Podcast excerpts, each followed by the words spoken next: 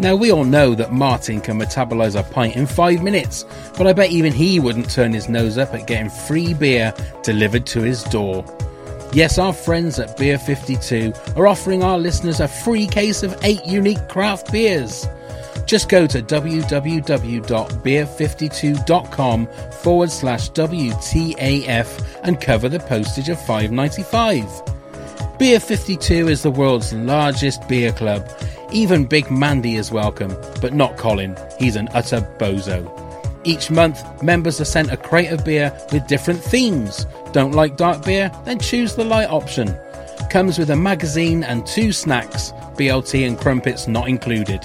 Don't be a cockwomble, just go to www.beer52.com forward slash WTAF to get this amazing offer. That's www.beer52.com forward slash WTAF.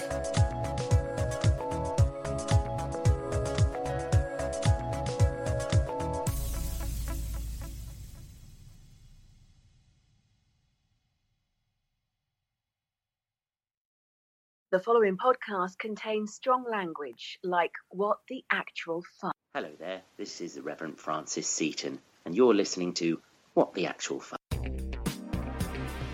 Scarecrow Festival is like the most important day of the year.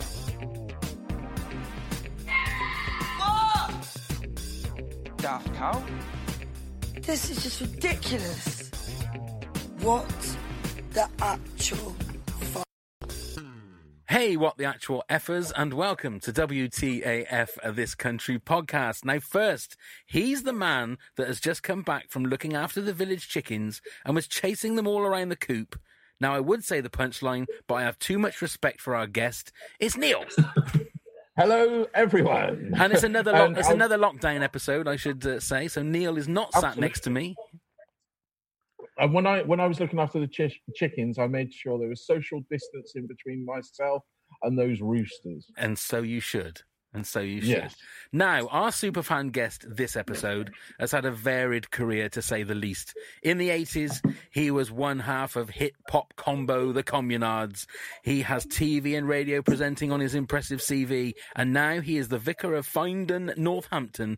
There will be no effing and jeffing, please, as I introduce the Reverend Richard Coles. Hello. Hello. Hello. You can swear as much as you like because I don't understand those words. well, I'm sure as we as we get into it, I'm sure we will forget our place and we will be swearing like we normally do. So, so but you know, I can get done for it. There's a thing called a clergy discipline measure that can be brought against us for swearing. And I have to say, I am, by most vicar standards, quite sweary and I forget myself sometimes. And I was, uh, I've had, I've had my wrist slapped a little bit, so I have to be very careful to mind my language. okay. Isn't that awful, the vicar? I don't We'll, know. we'll try our best. It'll be good practice for us, to be honest, Richard. It'll be good practice. Okay. I'm glad to be an inspiring example for you. Oh, that you are. Absolutely. Indeed, you are. Now, um, we'll start very uh, with the simple question: Is where did you find out about this country, and uh, how did it get on your radar? I don't know actually, because I'm so not the demographic of BBC Three. I think I'm in fact the opposite of the demographic of BBC Three. So I wouldn't have come, come across it by browsing. Somebody must have told me about it. And then the minute I started watching it, I just thought, oh, this is fantastic. And partly because I grew up in a place like their place. And uh, I'm in a place which isn't that different from that place. I know a little bit about what it's like to be a uh, young person in somewhere that's uh, you know in the middle of England and perhaps a little bit overlooked.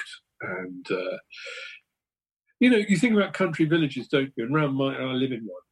It's lovely around here. It's gingerbread houses. It's a beautiful church. It's a nice old vicarage. It's a hall and all that. But most people live in social housing on the other side of the A6. And if they've got a job, it's probably going to be in logistics in a warehouse on the A14 and the A45. And I think their lives are quite like Kerry and Kurtan's, so I kind of recognise them. Right. So you must feel like uh, Reverend Francis Seaton then.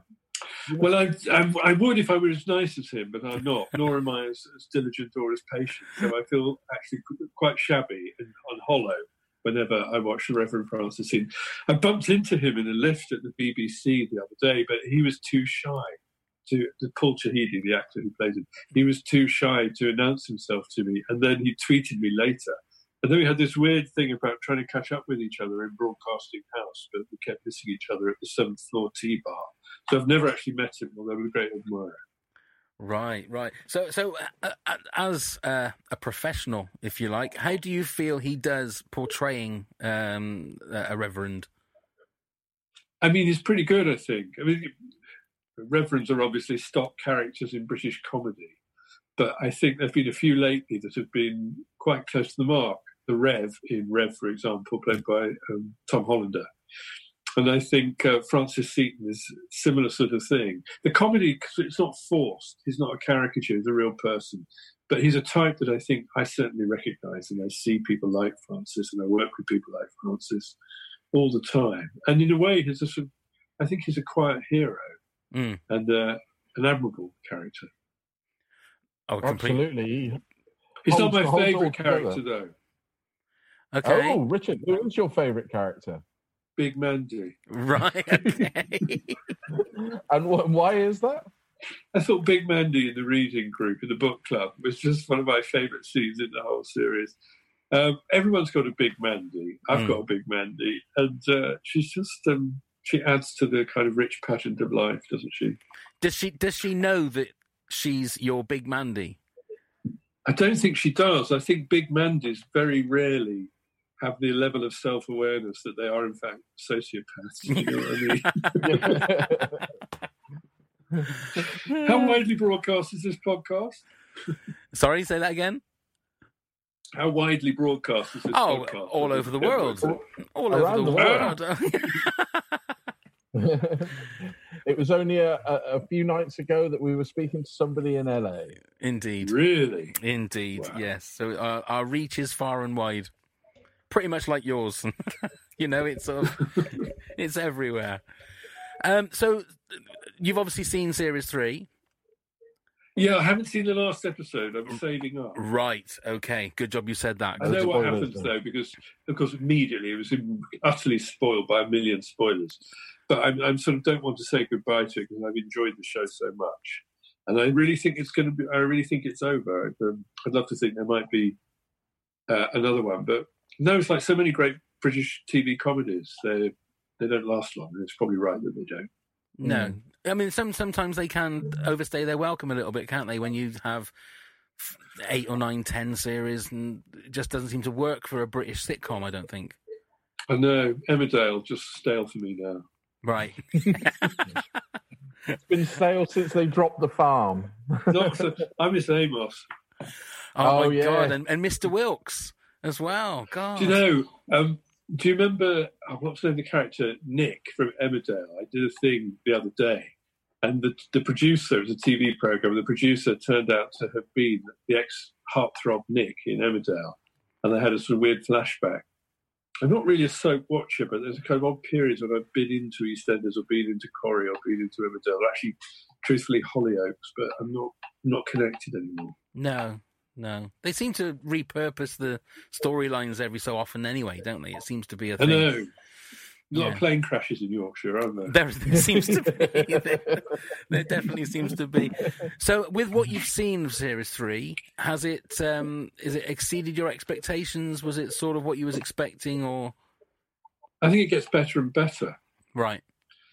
I think uh, I think the relationship between Kerry and Kurtan it's an interesting one, isn't it? Because their relationship is so tentative because they are such uh, they're such vulnerable characters. Actually, and vulnerable people tend to not form very uh, obvious relationships, and I think it's just so beautifully observed. It's so tender and so sweet and so funny and so honest. Actually, Mm. neither of them are heroes but there is something heroic about their endurance with each other.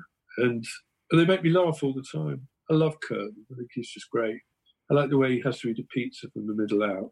and I like the way he's just obviously a really intelligent guy who's interested in the world, but his imaginative horizons could be a lot wider. He's just not been lucky, I suppose. And Kerry is just such a familiar person. She reminds me, she's like a sort of female Homer Simpson in a 442 shirt. I just really like that. That's actually quite true. That is that is very true. So, do all the characters relate to the sort of parish that you're looking after now? Then, is there a lot of the the same characters, like a Len or a?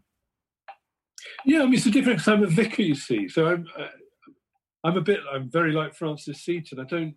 We we parachute into communities. I think the thing about Kerry and Kurtan is that they're completely embedded in that community. They are that community.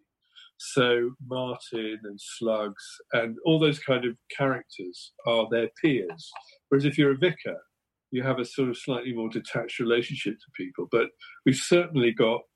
I mean, we're we're a, we're four and a half thousand people, and everyone's a character actually. And scratch the surface of anybody, no matter how unpromising their life might look.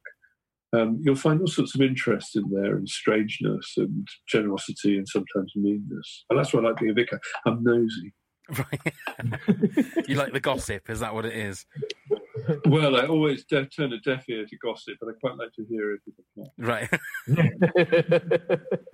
Do you know, a funny thing, when I became a vicar, I thought I would be absolutely at the centre of the network of intelligence. I'm the last person to find out what's happening because people kind of keep it from me until they absolutely can't. So there's something bubbling up that's been going on for years and years, but I don't know about it at all until I do. Right, right. And how do how do your uh, your flock, if you want to call it that way, how do they react to having a in quotes a celebrity uh, vicar? I think they're a bit mixture of sort of boredom and mild irritation now. I would say. Right, There's okay. sort of slight slight novelty value from time to time, and they've also actually been very supportive, uh, even of my dancing, which Right. uh, took a great act of charity on their part. But um, uh, the thing is, all that stuff kind of goes very quickly. Maybe it might be you know, there's sort of novelty interest that lasts for one visit, but after that, you're just people in a place and you relate to each other as you would you know, to anyone. And I've been here for 10 years now, and uh, I couldn't be happier, actually. It's just a wonderful, I love the parish, wonderful place to be. I love being vicar here. And uh, we've just been having meetings all day on Zoom because we're coordinating the Finedon community response, and we're all getting a little bit tangled in the technology. And in the end, one of our members said, why don't you just fucking shout out the back door, me? So, and everybody just went, "Of course, that's the that's the Of that's the, pers- yeah. the perfect thing we should be doing." So you said that you, like you, you get parachuted into parishes and that there must be Yeah. emotional attachment. Like you say, you've been there ten years. Same Yeah, I sort mean, of thing, like I- like the Reverend in uh, in this country. Yeah, yeah. I mean, you do get very. I remember my first parish, and I did when I, when I was a curate. I had two parishes, so I did two years in each parish, which isn't a long stretch, but it's long enough actually to get to know people. Um, and when I left my first parish, it was really emotional, and uh, and I and I because you become part of the life of a place. I then did two years in my second parish, which I loved as well, which was in central London. My first one was was in uh, the far reaches of Lincolnshire and now I'm in uh, a country parish in, in Middle England.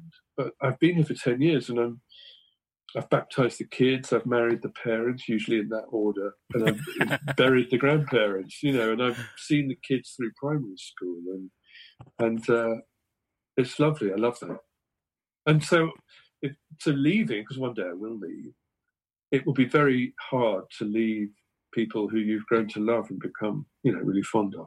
Mm. Do you get to choose where you go then, Richard, or is it? Yeah, yeah, pretty much. So, I mean, uh, you start your first job you're sent to, and thereafter you're gun for hire. So there's a publication called Church Times or Jezebel's Trumpet, as it's known. and uh, in the back page, there's clerical situations vacant. So you look there, they advertise jobs. That's how I found this place. Uh, although I knew this place already because I grew up around here, so I'm kind of back in familiar territory. And it was um, it was an interesting one for me because I think everyone thought that I would stay in central London where I'd been before. And uh, it would have made a lot of sense to stay in central London. But actually, when I came across this parish, I just had one of those moments of realization and thought, this would do for me. Mm. So is it a completely different experience having a parish in, say, central London compared to where you are now, or is it basically You the see, same? yes and no. I mean, it was um, Knightsbridge, so it was um, it was very posh. So we did lots of like posh weddings and posh memorial services, and it was we had a big staff and a professional choir, and the music was lovely, and it was a very Rolls Royce kind of delivery. And uh, and I loved it actually. I really enjoyed it. It was great. wonderful colleagues.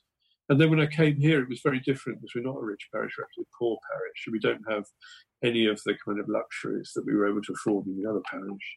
And also, I'm half time because they can't afford to pay um, a full stipend. So uh, it means that I work a lot with uh, with volunteers to do the stuff we do. Um, but I, I love it actually. And what we sometimes, you know, we don't have in polish or gloss. We more than make up for it, I think, in uh, sincerity, and and also it's just really good fun. We have such a laugh. We have a we have a church theatre, and we do a parish pantomime every year. And I normally do the Act Two opener, which is when we use our own special effect, which is um, an ultraviolet light. Right. And I come on um, dressed usually as Freddie Mercury from Queen and do a number. Um, and that's probably made more of an impact on my parishioners than anything I've said from a pulpit. So how, how is how has that never found its way on YouTube? I'm amazed that nobody has filmed that. The super injunctions, that's why they were invented. Well, talking about music, then, Richard, do you still play? Do you still uh, involved in music at all and write or anything? Yeah, I mean, uh, well, um, church music, of course, all the time. And I started off as a chorister, so before I was ever in bands, I was a church musician. So that's always been my thing. But um, a parishioner of mine died a couple of years ago and um, left me an accordion. So I've actually been learning the accordion, Wow. which strikes terror into the hearts of many. But I really, I'm really into it now. So let's see how it. Pat might run me up a kind of move guard. I'm not sure. We'll see. That sounds like an autobiography title. Knit my bo- move. Knit my moves in the bellows. Yeah. I can see it already. Yeah. We'll see Ryan Gosling in the title role when he goes to Hollywood. Oh, Oh, absolutely, absolutely. absolutely. So um, let's let's talk a little bit, if you don't mind, talking about the communards and, and the eighties. Sure. How how did that all come about? Because obviously uh, Jimmy Somerville was was massive with Bronski Beat. How did uh, how did you two meet? Uh, well, we both were gay runaways, you see. So we both, Jimmy grew up in the very tough working class part of Glasgow, living in a tenement. And I grew up public school boy in uh, in rural England. So we were completely different. But we, the one thing we had in common was that we were both gay. And in those days, if you were going to do that, you needed really to sort of run away and start a new life. So we both arrived in London at the same time, living around King's Cross. And we got to know each other and we kind of formed a little kind of group of friends and we started a little club night in a pub. And then um, Jimmy just happened to have one of the most extraordinary voices of the decade. And I was lucky because I was just able to hitch my wagon to him, really. Mm. And, uh, and uh, the rest was sort of uh, pop history. Mm. So when you, Absolutely. when when things like I mean, obviously the, the famous hit was uh, "Don't Leave Me This Way." Yeah. Do, do you decide that you want to do that song, or does the record company come up and say, "Look, we think this might be a good song for you two to do"? No, it's it's Jimmy's idea. Jimmy, see, I have all the kind of popular feel of um, a badger. It's not really my thing at all. I've never really had a sense about what touches people, what what uh, presses their buttons. Whereas Jimmy is a real natural gift for uh, understanding pop music. And when he was growing up, he had an auntie who married a GI, and then their marriage broke down, and she came back to Glasgow from I think it was Florida, but she brought with her a pile of Motown records. And Jimmy was close to her, and so he grew up listening to the great you know, classics of Motown, and um, loved them. And uh, uh, I was always more a bit of a sort of dilettante, really. And I grew up listening to the piano concertos of Mozart, which didn't have quite the same pop appeal. Mm. Not quite. Not I- really. And I have to say, um, "For a Friend" was one of my favourite songs of the eighties. That was a beautiful song. I love that song. Thank you. Yeah, Yeah. well, we write that was a very heartfelt song for Mm. us. Yeah, I'm glad you like that. I like it too. Yeah, yeah. So you must have um, uh, appeared on Top of the Pops numerous times. Oh yes. So what was your what yes. was your whole experience of Top? Because I've, I- I've said this before on a podcast when we spoke to Claire Sturgis. I listened to a podcast where they take an episode of Top of the Pops and then strip it down and say what they think about it. And it seems that what we see on screen is nothing compared to what it's like to actually appear on Top of the Pops. Would you agree with No? I mean it's very weird. The first, the weirdest thing, the most obvious thing, is that it's not. It's a tiny studio. Mm. So I remember seeing Top of the Pops looked like a kind of big disco, it's not at all. It was a tiny studio, and they kind of shoved the crowd around. The cameras were always shoving people out the way, so that was odd.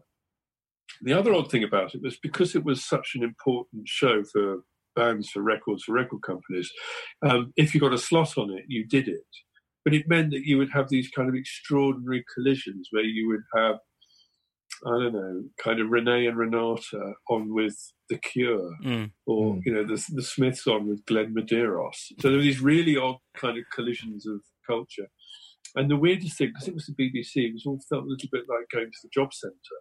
So backstage, you kind of queued up for a styrofoam cup of coffee for 20p. Who was queuing? I think it was Madonna or somebody like that, who obviously, she was just starting out, but she obviously didn't really like the idea of having to queue for a cup of coffee, but she did. Um, but the other thing about it was because Top of the Pops was watched by 15, 16, 17 million people. Mm. And, uh, and if you were on it, um, it was the making of your career very often. Mm. Um, and because I'd watched it as a boy, um, and you know, it was kind of obligatory viewing, half past seven, I think, on a Thursday night, wasn't it? Yeah. And uh, and all of a sudden to be on it was was, was kind of exciting. Yeah, it must have been. What sort of music were you listening to growing up then, Richard? Yourself? Bach. Yeah. So I listened to uh, a lot of Bach, a lot of Mozart, uh, a lot of church music. I was a chorister when I was a kid. First time I kind of became aware of pop music, I think it was Hot Chocolate, Emmeline. I bought that record, I remember, I don't know why. And then at school, as I got a bit older, then I was of that generation, we just caught the end of the kind of prog rock or the sort of concept album thing. So Pink Floyd, Dark Side of the Moon, that was a big thing. King Crimson, that was a big thing. Supertramp. Mm. Um, but I was never really that interested, really. I was always much more interested in classical music than in pop music until I came to London. And then I kind of re- I discovered dance music in particular, pop music, because it was the kind of music of liberation. It was the music of the dance floor, the music of the pub and the club. And that's where our lives began. So for me, they became sort of anthems, really. Mm. Um, occasionally now a record will sort of jump out and bite me, but not very often. No. Would things like Top of the Pops then steer you to certain types of music? Because it was it was such. I mean, I don't think youngsters makes us sound really old, but youngsters realise quite how big Top of the Pops was uh, as a as an avenue to listen to and to see music. I think it was good for pop music because it was because it introduced acts to a wide audience who otherwise wouldn't. I if you were a band like the Smiths, for example, you know, you were playing in Manchester to a very kind of elite sort of audience, really. But Top of the Pops, all of a sudden, Radio One put that music within the reach of a mass audience, and so you've got a really fantastic band who were doing really interesting, creative, and original things, and a really captivating and sometimes exasperating person like Morrissey, Mm. um, uh, you know, found a found a big audience, and I think it's it's tough now because to have that sort of exposure means you've probably come through one of the heavily formatted shows like the X Factor or whatever, and that produces quite a, a kind of homogenous uh, product, and it's an exercise in marketing, and you don't quite have the I don't know. What do I know? I don't want to talk about. There's lots of stuff that people are making in their bedrooms, I think, and downloading onto the internet, which is fantastic. I just probably don't know what it is. Punk was a big thing for me. When punk came along, it went off like a bomb, Mm. and uh, I'd love something like that to happen again. Maybe it is happening. I don't know. Maybe you could uh, invent your own genre, Richard. Too old, too fat, too knackered now. Oh, Yeah. yay. That's that. Is, is that, that's write the, that's that's the the second title of your bi- biography. too old, too fat, too knackered. Part Oh, two. that, it sounds like mine, actually. yeah, and mine. I think everybody's. Um, do you still write music then, Richard? No, actually, I don't. I was Uh. never very good at it. The, the Communard's biggest hits were always cover versions, which tells me something about my songwriting ability. Um, I love playing. Actually, I like being an audience too. I've never, I've never sort of felt the need to be a sort of uh, great creative genius. Really, I'm, I've always been audience, sympathetic listener. Really, I love. I love going to things. I love going to the, to hear music. I love going to the opera. I love going to concerts, whatever, um, and just sitting there and, and listening. I Mm. don't feel. I don't. you know, That's that's actually. I think it's kind of to be serious about being the audience for something is good. It's one of the reasons why I like this country so much too. It, it brings out. It's got a good audience, you know. Yeah. Yeah. Who are Well, that your- was going to be my. oh, sugge- go on. oh, sorry. I was going to say that was going to be my suggestion. Maybe a this country musical, Richard. You see. Oh my God, it would be good, wouldn't it? I just really, really want Sue to have the lead singing role in it. Oh yeah. yes. Would You really never cool. see her just from the off stage. Just screaming from You, downstairs. singing, Yeah. singing some Sex Pistols. That you would singing punk. That's what you want. Sue singing really good. punk.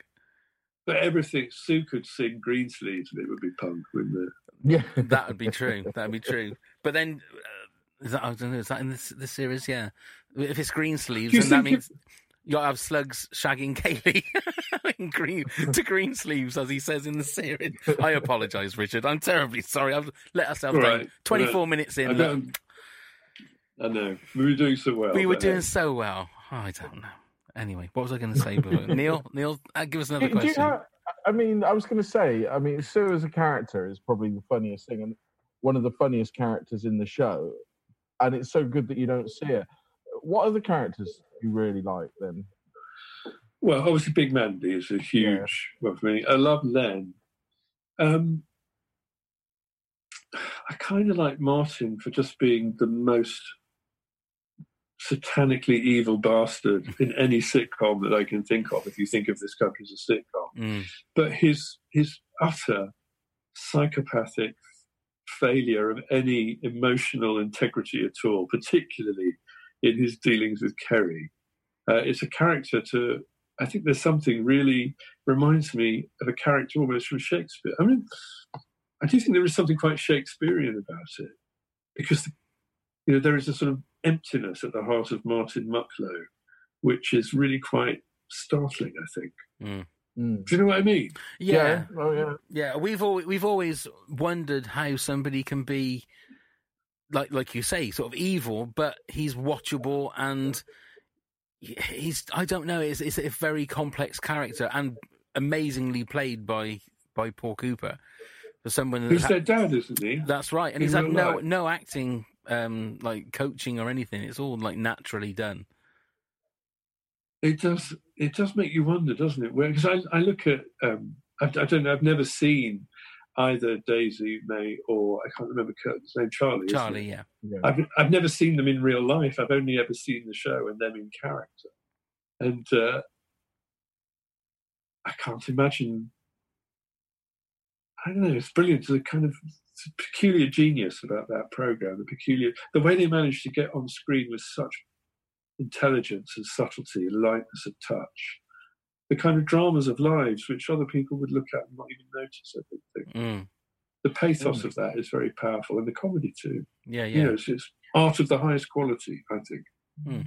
absolutely. Here, here. I completely agree. Absolutely. So once uh, the communard sort of finished and that, how did you? uh, What was the reason to sort of move into religion?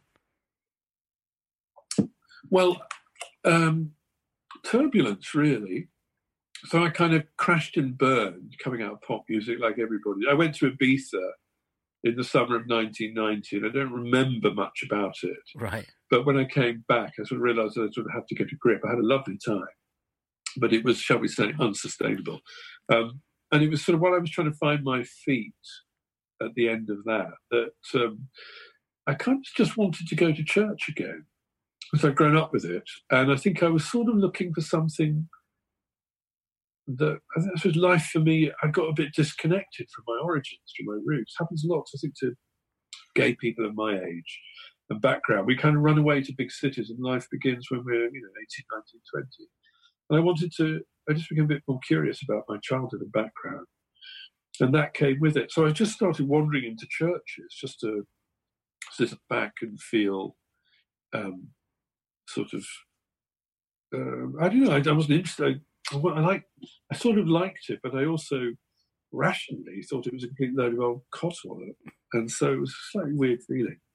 But eventually I began to think, it was really much more uh, my natural habitat than I thought it had been. And then once I kind of realised that, um, it came very quickly then, and I sort of settled into it. Is it? Uh, I mean, I I have to ask: Is being gay and being a vicar is there? Is that been a challenge in itself as well? No, not for me at all. I mean, it's probably a challenge for other people, um, but that very rarely actually interferes with or you know comes across my experience at all. Most of the time, I find people just very accepting. Um, and I came to this parish with my partner who's, who's since died.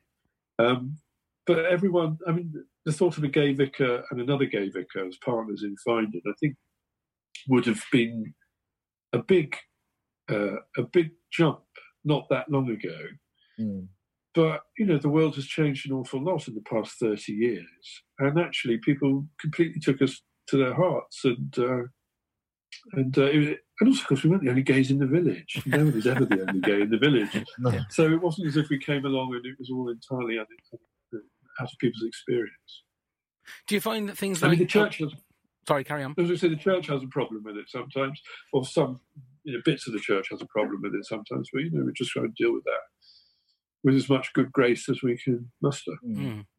With I was going to say is with with um, people's changing views on on religion and on um, sexuality and things like that. Also with technology, do you find that that helps with being a vicar, or does that hinder with the fact that, that a lot of people stay at home? ra- I mean, obviously, uh, as we're recording this, people have to stay at home because of the uh, coronavirus. But does technology help or hinder um, religion? Well, it kind of. I mean, funny enough, religion or Christianity has, usually been an early adopter of new technology. I mean, the book, the codex, the book form of pages bound in between two, in a cover, that was sort of popularized by Christianity. When radio first got going, the church got behind that. Printing, of course, the church got behind that. And in spite of um, our perhaps people would think of us as being a rather fuddy-duddy sort of organisation. Actually, there's lots of people who are very tech savvy in it. I wouldn't include myself in that at all. But I'm a, I'm a big, heavy user of social media. Lots of my uh, active ministry, I suppose, has kind of happened in a public way on social media, Mm. insofar as you could call that a ministry.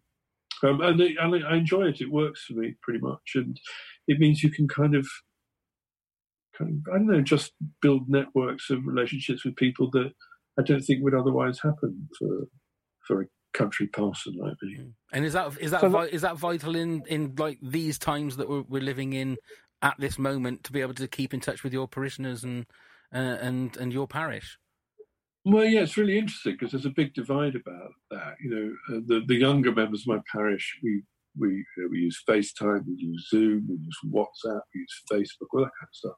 The older members of the parish um, probably don't, although actually there's more and more silver surfers, I think. Right. although actually I'm a silver surfer now. And that obviously changes the way we relate. The thing I like about this parish in particular is a very face to face culture. We're small, we're very coherent. We don't really pay much attention to what happens in Burton Latimer, which is two miles down the road, or Irthlingborough, which is two miles down the road, because Finedon is obviously the centre of the universe. And there's enough going on here to keep us all um, busy and occupied. But it's a, it's a classic model, really. So on the one hand, you've got, you know, I sort of connect to the world through doing things like this and through media. But on the other hand, I'm vicar of a very traditional country parish where we all know each other. It's first name terms. It's the cricket club. It's the school. It's the library. It's the panto. Um, and uh, you know, I'm I'm the 59th vicar of Finedon. Um, the first one we know about was a bloke called Geoffrey who came in 1217, which is what 803 years ago. And uh, I'm sitting in church sometimes on my own early in the morning saying morning prayer, and I realise that what I'm experiencing really not that different from what Geoffrey experienced 803 years ago. And that's an interesting feeling. Mm. I. Indeed. I, I was going to also ask you do the pause for thought on Radio 2, usually Yeah. on a Friday, Friends Round Friday, which isn't going on. How do you write those sort of pause for thoughts to make it accessible to everybody? You see what I mean? I mean, I just write what what comes to mind, really. And I think people think vicars live very sort of sequestered, cloistered, removed lives, because we don't actually.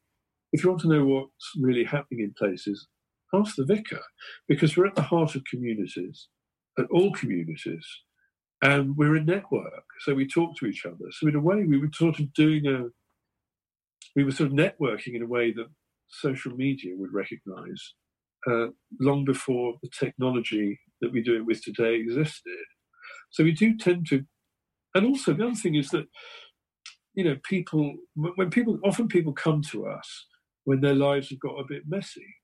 So we know a little bit, or quite a lot sometimes, about how tough life can be for people sometimes, and about how, you know, people don't always have room to make good choices because of things that have happened to them, or they're caught in dilemmas which are impossible to solve.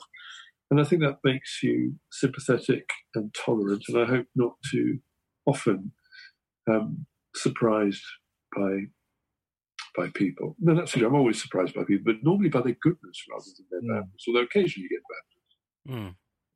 And and being on the Friends on Friday, I take it you are there with them all. Yes.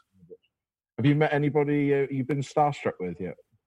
Well, I, I remember doing one once, and I was a bit, I've been a bit, I was a bit lackadaisical. I hadn't really done my homework. It was when Chris was doing it, and um, I turned up, and I sat next to this bloke, and he was wearing a cap, and he had a sort of coat and scarf on. It was the winter, and I said hello, and he went, "Hello, sir," in this sort of polite sort of way, and I went, "Hello," to chat a little bit while the record played. And then it came to me, and I did my piece. And then at the end, I noticed that it was George Clooney. Um, but, but I, but you'd get that on that show sometimes because it's such a, uh, you know, uh, all the kind of A-listers, if they're in town, tend to do that show. So you meet lots of film stars and people like that. But of course, I'm of an age now where I'm not entirely sure who the film stars actually are. You're right. And uh, I thought somebody was a film star, but he was actually the man who'd come to change the paper towels in the laboratory. So, so talk just going back to Top of the Pops as well. So, like your musical heroes, did you get to meet any of those while you were uh, walking around the halls of BBC? Well, I did not so much. The thing is, if you're doing, if you're in a pop band, um, you tend to do your thing, if you see what I mean, and the, the, the other bands who are around are your competitors. So there tends to be sometimes quite a bit, there's a bit of sort of um, professional distance. The Montreux Pop Festival, that was with, you do something like Montreux or Midem or the New Music Festival, where you get lots of bands in one place at one time, and that was kind of interesting because you just every time you turned a corner, you'd see um, someone you'd only known as a legend or something. And then occasionally you would meet meet your heroes, although it's sometimes a bit disappointing to meet a hero. I think. L- uh, For Um, instance, is there any names you'd like to, to let us know about? Well, I'd probably um, save that for fat and old and knackered or whatever my biography my biography is going to be called. I did meet some people, but I remember meeting Ray Charles once. And I spent the afternoon with Ray Charles, and he was just fantastic. And uh, you know, I had to sort of pinch myself and think I'm sitting here talking to Ray Charles. Yeah. And, uh, and another person I met who made a big impression on me was Curtis Mayfield. And I was in Atlanta. And uh, anyway, went to see Curtis Mayfield after he'd had his accident. He was quadriplegic. And uh, he was living in his kind of mansion in this sort of posh end of Atlanta. And uh, he was just such a lovely, lovely man and handled his extraordinarily heavy burden of disability with such good grace and gentleness. And, and he was lovely. And he was a sort of hero of mine. Hmm. Oh, that's lovely. Right, we're going to play a little game, if that's okay with you, Okay. Richard. Uh, we're going to play Kerry or Kurtan. So I'm going to give you a line of dialogue, and you need to tell me if it was Kerry or Kurtan. Wow, So okay. here we go. Number one. I said I wouldn't stoop down to her level, but I can't be sitting around waiting for karma to do its business. God, I want to say Kurtan. Is that your answer? Kurtan. Correct. That was in the letter from Slugs. That was when she, he was going to go and dob, Ah. dob Kerry in. Number two. I don't really want to be at home at the moment, so I just really want to go somewhere where I feel really welcome. Kurtan. That was Kerry. That was when uh, when Oh. Martin was uh, that was in Cynthia episode when Martin was living back at uh, Kerry's house, so she felt she had to she had to go. Question number, Okay. number three: Why don't you give me some of your crusts? Oh, um, that's Kurtan. That's Kerry in Oh, oven fuck, I space. just- I know. I love that episode Because well. Kurtan had the pizza and Kerry had the um, turkey dinosaurs, and she wanted some. Exactly. Right, number Yeah. four. After six months, he finally found out how to do it, and all he could bang on about was how his kids had been left in the jungle. Kurtan. That was Kerry in oven space again, Oh. talking about the monkeys. Oh, Well, I'm only just going to say Kurtan now. My theory is that I get at least Okay, half right. last obviously last wrong. last one is that the, is the, that position still going for fastest in the gang? That's Kurtan. That is Kurtan. Well done. Yeah. So that Well was the, you got the first one and the last one. So two out of five. That's not too bad. That's still respectable, That Richard. is We've had a respectable. Do so that's still respectable. Yeah, we've had a few zeros, so uh, so that was that was pretty good. That was pretty good. Um, Well, delighted. So so when we uh, obviously the future um, at the moment, who knows what is going to happen um, in the future? Yeah. But when it comes to to yourself, do you feel there's a certain time that you need to spend in a parish, or do you feel that you know when a time is right to move on? No, I don't really know. I mean, I've, uh, I've after ten years, um, people in this parish stay for a long time. We had in the 19th century there were two vicars, father and son, who were vicars for 101 years. Wow. The uh, the the son was vicar for 62 years. Um, now I'm too old to give that kind of level of service, but I wouldn't want to go anywhere else. I would want to retire one day, though. So, um, although my Church of England pension is probably going to be, I don't think it'll buy me an orange, really, but we'll see how we get.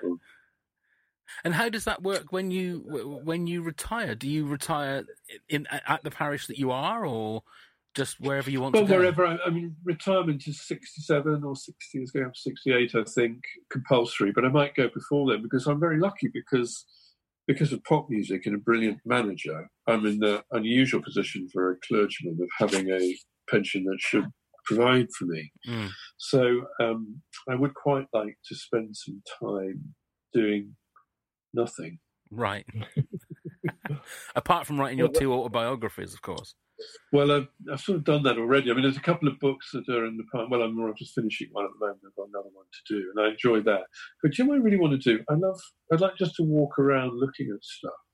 So I'm quite enjoying about being in lockdown. I took the dogs out this morning, and I went to get forage for nettles to make some nettle soup because that's what I do.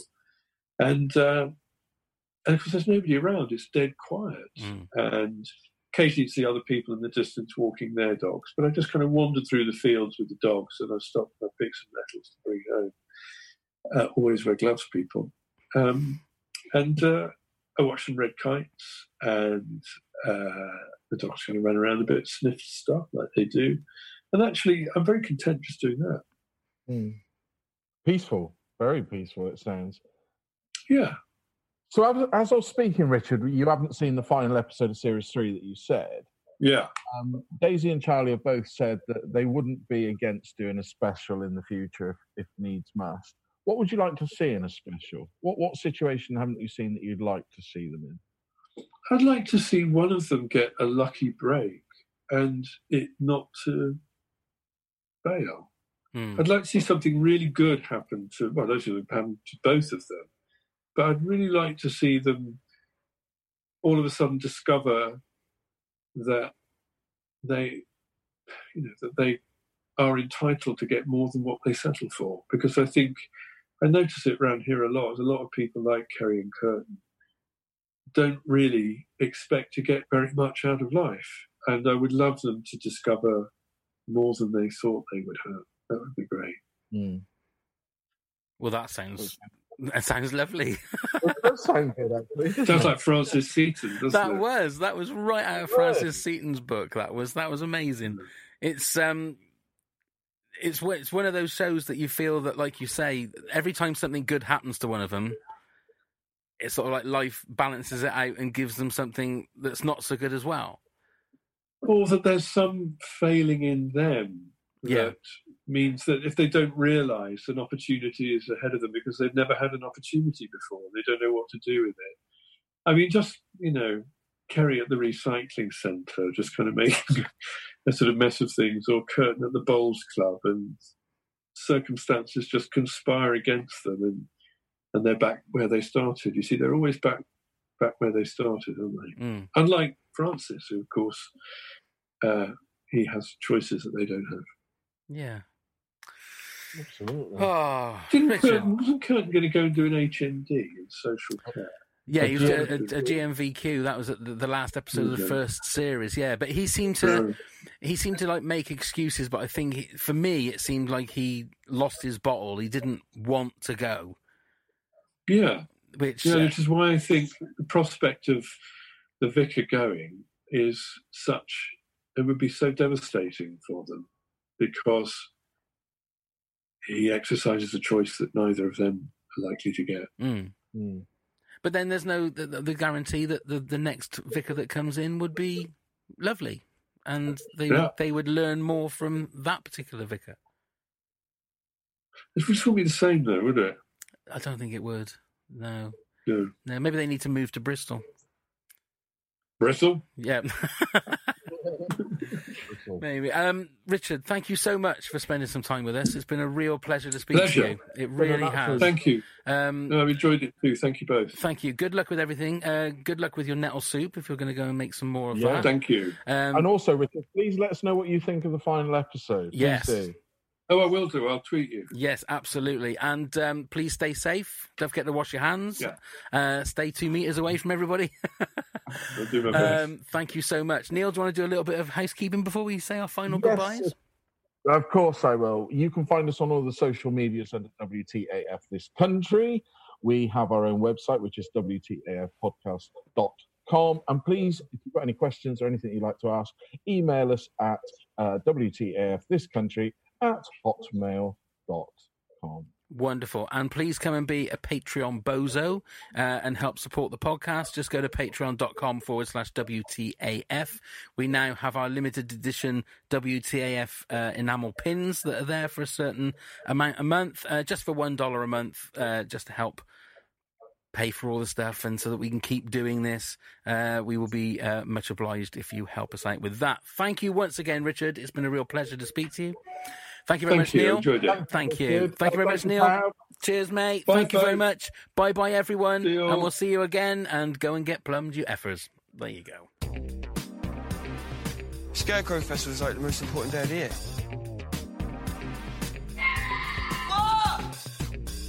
Daft Cow? This is just ridiculous. What the actual Hi, I'm Pav.